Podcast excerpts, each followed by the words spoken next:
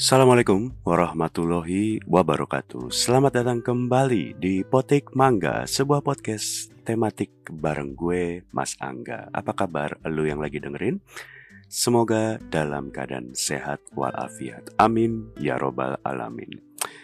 Para pemetik mangga sekalian Piala Dunia Qatar 2022 udah masuk semifinal. Nanti malam Dini hari jam 2 malam udah masuk Rabu di Indonesia tanggal 14 Desember 2022 akan tersaji pertandingan Argentina melawan Kroasia.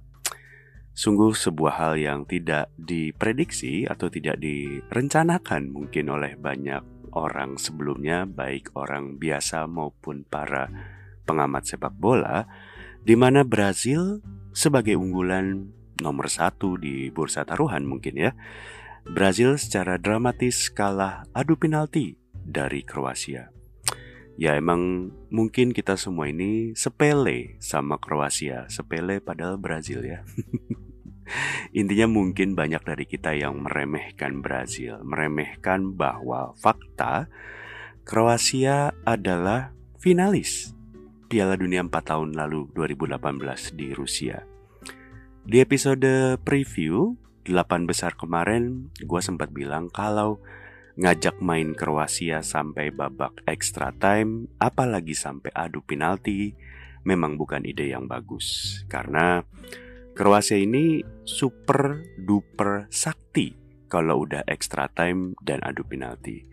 Gue ingetin lagi buat lo yang mungkin lupa di 2018 Piala Dunia 4 tahun yang lalu, Kroasia itu masuk ke final dengan tiga kali extra time, di mana dua di 16 besar dan 8 besar itu adu penalti dan sekarang Kroasia pun sampai ke semifinal dengan 16 besar dan 8 besar adu penalti.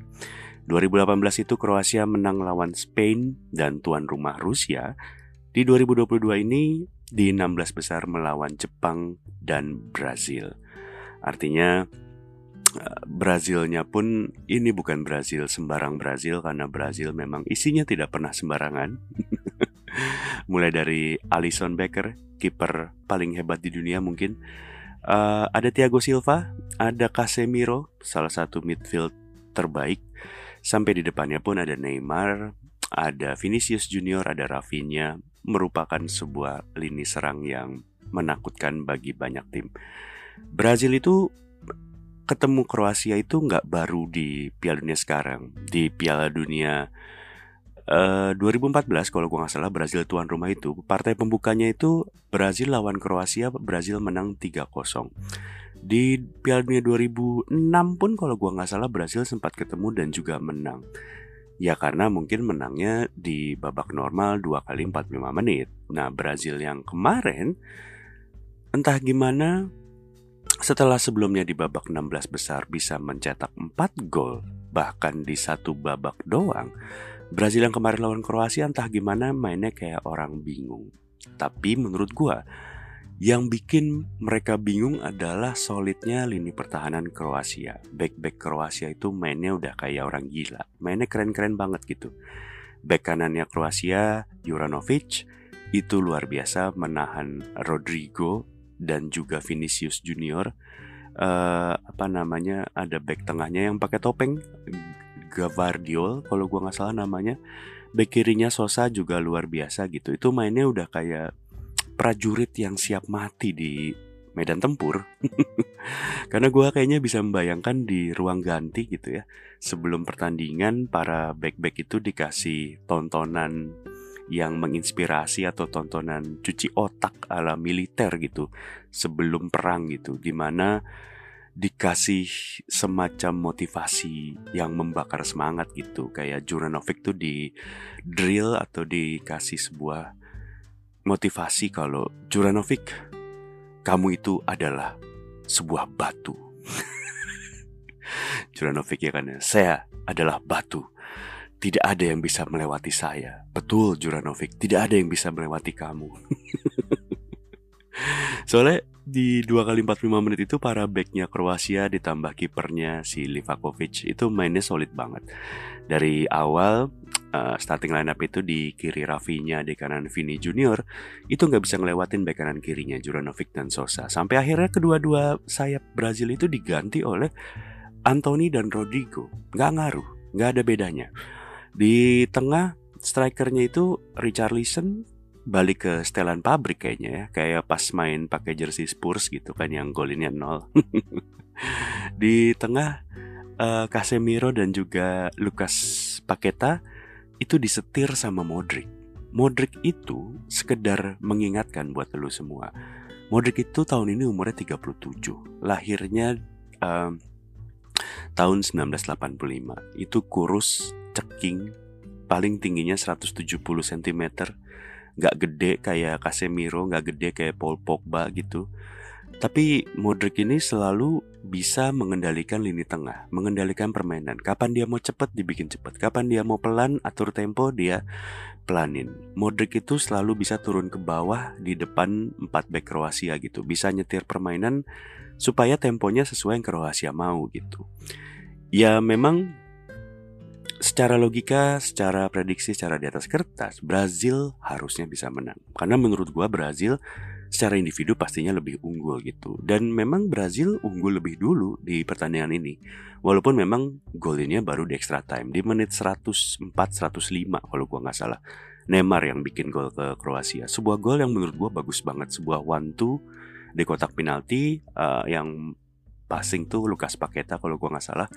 Neymar um, abis terima umpan wantu itu ngelewatin kiper karena dia tahu kiper udah deket banget, cepet banget dia ngelewatin kiper dan biasanya bolanya diglosor uh, datar gitu sama Neymar ditembak ke atas karena emang udah ada Sosa yang siap sliding. Itu salah satu gol terbaik kayaknya di Piala Dunia Qatar 2022 ini sebuah skill individu digabung sama kerjasama tim Lukas Paketa Wantu gitu. Tapi ya itu tadi golnya kejadiannya di menit 105, sebuah waktu yang Kroasia banget. Kalau mungkin di Liga Inggris di era 90-an 2000-an ada Fergie time, setiap kali waktu sudah mendekati habis Manchester United di bawah Sir Alex Ferguson mencetak gol di Fergie time, menurut gua extra time adalah Kroasia time.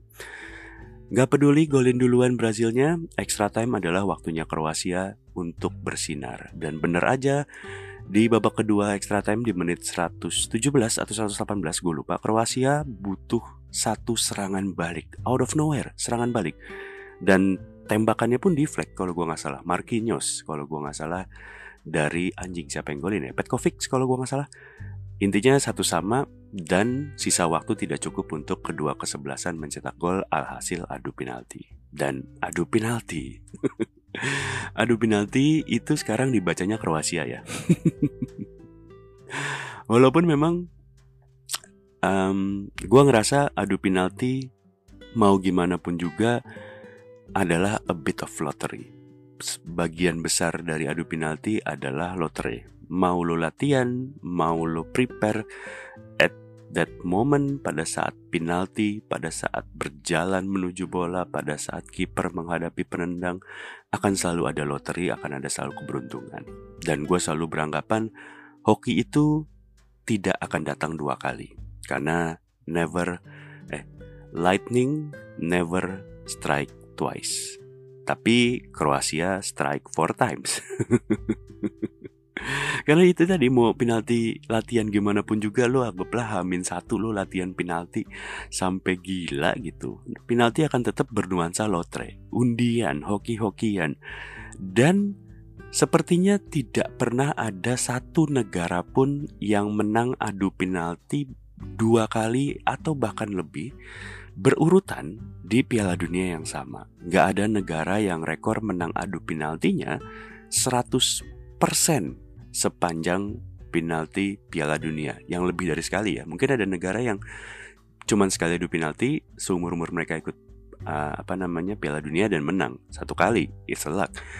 Kroasia hadir memecahkan itu semua. Kroasia menang kali, menang empat kali adu penalti. Dua kali di Rusia, dua kali di Qatar. Tapi ya, gua ngelihatnya memang apalagi ketika Piala Dunia baru berjalan, orang-orang melihat Kroasia hanya dipimpin oleh seorang yang berusia 37 tahun.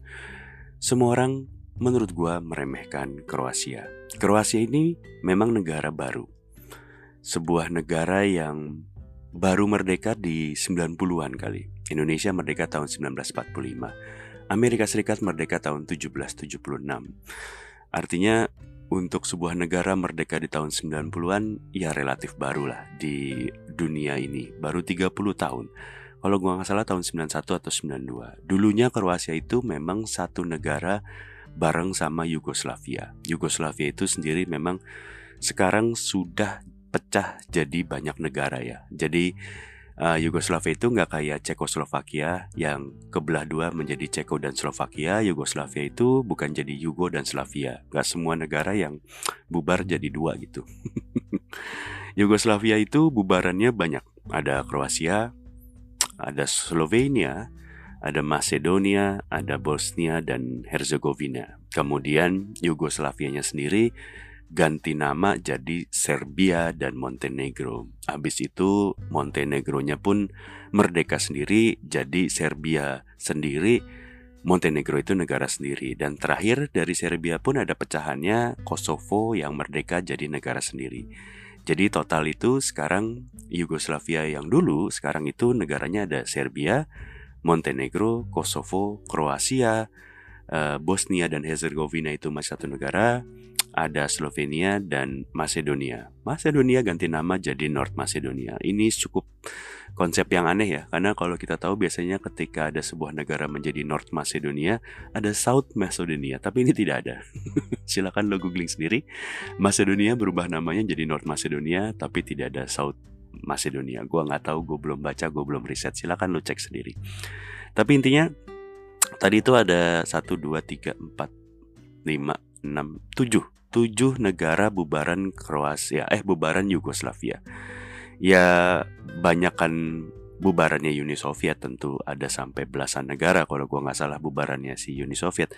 Tapi intinya dari tujuh negara bubaran Yugoslavia di dunia sepak bola Kroasia memang paling jago. Sisanya memang timbul tenggelam.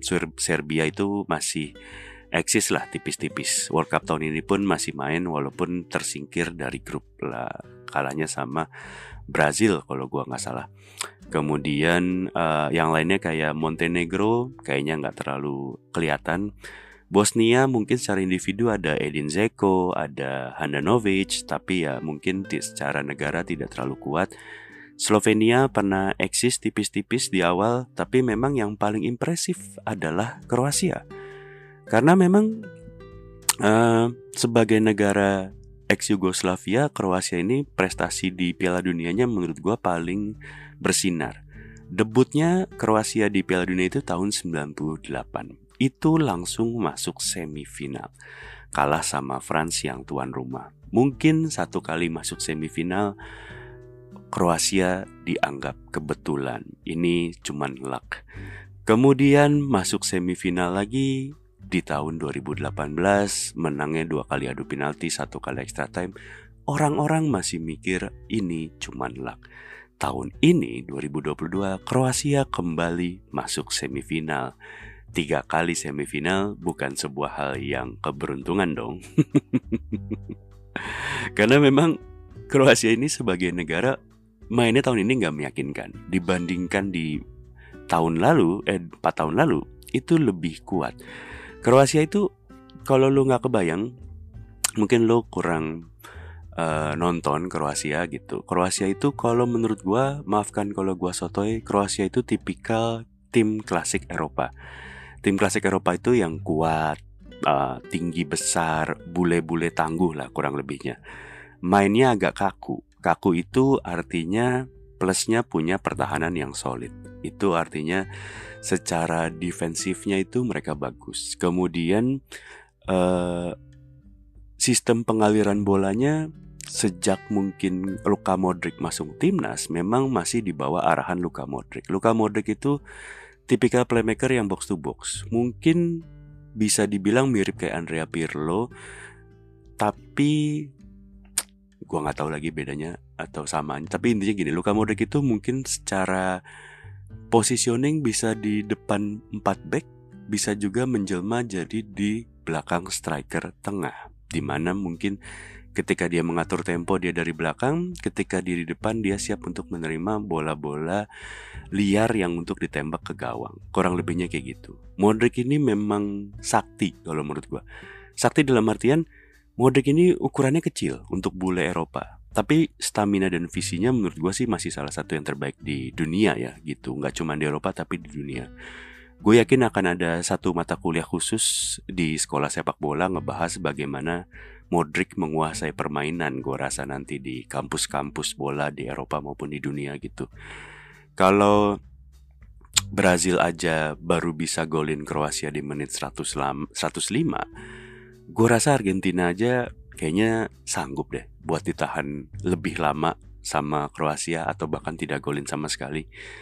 Dan mungkin lu udah lihat di sosmed kapan terakhir kali Argentina ketemu Kroasia di Piala Dunia Jawabannya memang Argentina baru saja ketemu Kroasia di empat tahun lalu di Piala Dunia Rusia di babak grup dan skor akhir pada saat itu adalah 3-0 menang Kroasia. yang golin Re uh, Rebic, Modric dan Rakitic. Ya sekarang sih di Qatar Rebic udah nggak dipanggil, Rakitic udah nggak ada, Modric pun sudah empat tahun lebih tua dari 2018. Artinya di game 4 tahun yang lalu, skuad Argentina yang masih main sekarang memang cuma ada Messi, Otamendi, dan Acuna. Di pemain inti ya maksud gue. Alias cuma 3 dari 11 yang waktu itu kalah 3-0. 8 lainnya udah terganti oleh pemain-pemain baru yang akhirnya masuk menjadi skuad inti. Ya artinya Argentina yang dulu bukanlah yang sekarang Argentina yang sekarang bukanlah yang dulu dibantai 3-0 Tapi menurut gue mirip-mirip um, Gua memang prediksi Argentina akan lolos ketika melawan Belanda kemarin. Tapi memang sesungguhnya Argentina yang sekarang ini menurut gua masih belum pada performa terbaik mereka. Kemarin lawan Argentina dan Brazil itu, eh, Argentina dan Belanda itu, uh, kedua pelatih itu menurut gua sama-sama brilian dan blunder sekaligus di waktu yang gak jauh beda. Maksud gue gini, Argentina dengan Scaloni itu sebenarnya mainnya oke banget sampai mereka akhirnya unggul 2-0. Taktiknya Scaloni menurut gue sanggup bikin Belanda nggak jalan taktiknya karena kalau gue nggak salah Scaloni itu mem membuat Belanda mirroring Belanda artinya apa yang dilakukan Belanda dilakukan Argentina dan Belanda tidak siap terhadap itu artinya unggul 2-0 itu berkat sebuah taktik yang luar biasa dari Scaloni tapi sayangnya menurut gue setelah unggul Argentina udah kepedean menang dan mengganti beberapa pemain untuk melakukan semacam mode bertahan untuk mengamankan skor. Scaloni sepertinya sudah cukup yakin dengan kemenangan 2-0 mode bertahan tidak akan bisa dibalap lagi.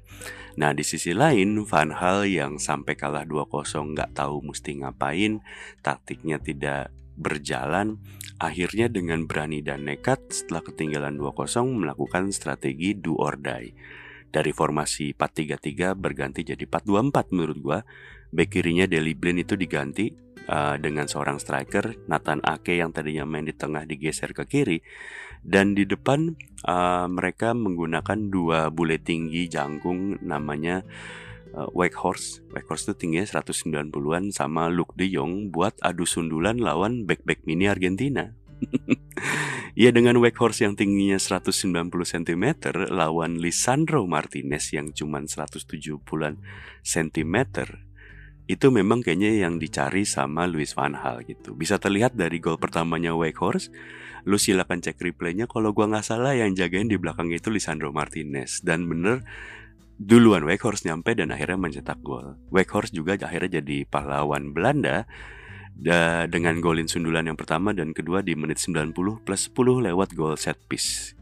Set piece yang gue rasa kalau nggak disuruh sama Van Hal atau tim pelatih di bawah asuhan Van Hal, gue rasa sih kayaknya para pemain nggak akan tuh berani melakukan set piece begitu di menit paling akhir dari sebuah game krusial gitu. Sebuah free kick yang dioper datar buat ditembak sama strikernya gitu. Di banyak game lain, biasanya game begitu ada free kick di menit-menit terakhir akan mencari orang yang paling jago untuk nembak langsung ke gawang. Sementara Belanda melakukan sebuah set piece rutin di latihan diterapkan di pertandingan sebenarnya. Kalau di gol kedua itu korbannya Enzo Fernandez ya, sebuah midfield yang juga mini untuk ukuran main bola di 170 cm atau mungkin lebih kurang gitu. Ya emang sih setelah itu yang terjadi adalah uh, gol Weghorst itu kan udah di menit akhir banget dari babak normal. Jadi habis itu break lanjut ke extra time. Nah, di sini gua sayangnya ngelihat Van Hal dan Belanda kayak semacam ngerem. Padahal harusnya menurut gue dengan momentum yang ada di Belanda bisa lanjut nyari gol ketiga mumpung masih ada momentum dari gol kedua. Karena Argentina pun sudah dalam mode bertahan gitu. Dan Belanda harusnya bisa memanfaatkan celah yang tadi uh, goyangnya mental dengan mencari gol ketiga tapi ternyata setelah peluit panjang babak kedua berakhir lanjut ke extra time, Belanda balik ke mode yang normal, ngerem menurut gua. Itu itu menurut gua sayang sih. Artinya Argentina jadinya berkembang, chance-nya lebih banyak di Argentina di extra time babak kedua kalau gua nggak salah sampai akhirnya penalti shootout. Tapi emang setelah peluit panjang babak kedua waktu normal, gua ngeliatnya pertandingan memang udah agak keruh ya dengan aksi saling dorong, aksi ribut mulut, mulai dari buang bola ke bangku cadangan, kartu kuning bertebaran, kemudian aksi apa ya trash talking pada saat mau nendang penalti. Kemudian pada saat Argentina menang pun selebrasi kemenangan Argentina yang ngejek tim Belanda. Denzel Dumfries kena kartu merah padahal pertandingan udah kelar. Bahkan Weghorst sebelum masuk ke lapangan sebagai cadangan udah kena kartu kuning duluan pada saat masih duduk di bangku cadangan. Mungkin lo yang nonton senang ketika ada sebuah game sepak bola ada bumbu ketegangan. Artinya ada konflik-konflik atau ada intrik-intrik. Tapi buat gue kemarin tuh dosisnya agak kebanyakan gitu. Jadi kalau masakan tuh kayak kemanisan gitu atau micinnya kebanyakan gitu, agak enek. ya gimana artinya setelah pertandingan pun masih ada apa ya? Messi yang menghampiri Van Hal, kemudian uh, ribut di lorong ganti pada saat uh, Messi mau melakukan wawancara, ada Weghorst yang adu mulut sama Aguero, Messi misu-misu depan Van Hal, uh, apa namanya? Kalau mungkin lo mikir kenapa bisa sampai segininya ya tentu nggak ada asap kalau tidak ada api gitu. Konon kan memang ada pernyataan dari uh, Van Hal yang dianggap nggak respect sama Messi dan Argentina. Ada pernyataan-pernyataan Van Hal yang bikin Messi dan seluruh tim Argentina itu kayak tersinggung. Van Hal sendiri akhirnya resign dari pelatih timnas Belanda ya. Dua kali beliau uh, melatih timnas Belanda di Piala Dunia, pertama di 2014, sekarang di 2022. Itu dua kali Piala Dunia, dua kali kalah adu penalti. Dua-duanya kalah sama Argentina. Jadi ya Van Hal pun kayaknya sebel banget sama Argentina gitu. Karena Van Hal itu tidak pernah kalah di Piala Dunia di babak normal, baik di grup maupun knockout. Kalahnya selalu lawan Argentina dan kalahnya selalu adu penalti. Nah, bicara soal adu penalti, Kroasia itu empat kali menang adu penalti, 100%. Sekarang gua kasih sebuah trivia buat lo. Kalau Kroasia menang 4 kali adu penalti, negara manakah yang menang adu penalti lebih banyak dari Kroasia di Piala Dunia? Jawabannya betul sekali Argentina. Argentina itu menang 5 kali adu penalti. Tapi memang Argentina tidak mencatatkan rekor 100% menang adu penalti karena Argentina itu 6 kali adu penalti kalah sekali. Jadi lima kali dia menang, sekali dia kalah. Jadi kalau besok Kroasia masih ada nasib buat nahan Argentina, seperti nahan Brazil, seperti menahan Jepang, maka di fase adu penalti Argentina adalah lawan yang tepat untuk adu ilmu di adu penalti. itu kalau kejadian bisa-bisa kayaknya sampai penalti ke-11 gitu ya. Bisa muter lagi gitu karena dua negara ini sama-sama berani ngadu kalau adu penalti. Tapi ya gua rasa mungkin aja ya kalau Brazil bisa ditahan satu sama baru bisa golin di menit 105 sama Kroasia. Maka gua rasa Kroasia buat nahan Argentina lebih lama dari Brazil bisa-bisa aja gitu. Ya, cuman gue merasa Scaloni ini seorang pelatih yang bisa membaca taktik lawan kemudian menerapkan sebuah strategi untuk bisa mengcounternya. Beda sama Cice mungkin yang Cice pelatih Brazil itu mungkin lebih tidak adaptif terhadap permainan lawan artinya Brazil dengan skemanya ya ini akan siap untuk melawan pemain atau negara mana pun. Scaloni gue lihat sebuah pelatih yang bisa adaptif terlihat dari ketika gagal dari Saudi Arabia di pertandingan-pertandingan berikutnya Scaloni mencoba sebisa mungkin untuk menerapkan taktik yang berbeda untuk melawan negara yang berbeda. Dan melawan Kroasia bisa jadi Scaloni menerapkan sebuah taktik yang juga berbeda dari pertandingan sebelumnya dengan bisa mencetak gol atau membuat Kroasia eh, Argentina lebih unggul. Ya harusnya sih begitu ya. Pelatihnya bisa lumayan baca taktik lah. Cuman harusnya si Modric pasti bisa disiapin penawarnya sama Scaloni. Tapi ya semoga Scaloni nggak langsung bertahan pada saat sudah unggul. Walaupun sudah dua gol, gue rasa nggak ada salahnya Scaloni bisa bijak dalam melihat sebuah pertandingan. Tapi um, prediksi gue Kroasia Argentina, gue nggak tahu gimana jalurnya apakah babak normal ataukah adu penalti. Tapi sekali lagi gua akan meremehkan Kroasia dan sepertinya Messi akan main di final Piala Dunia untuk kali kedua. Yes. Kayak gimana ya?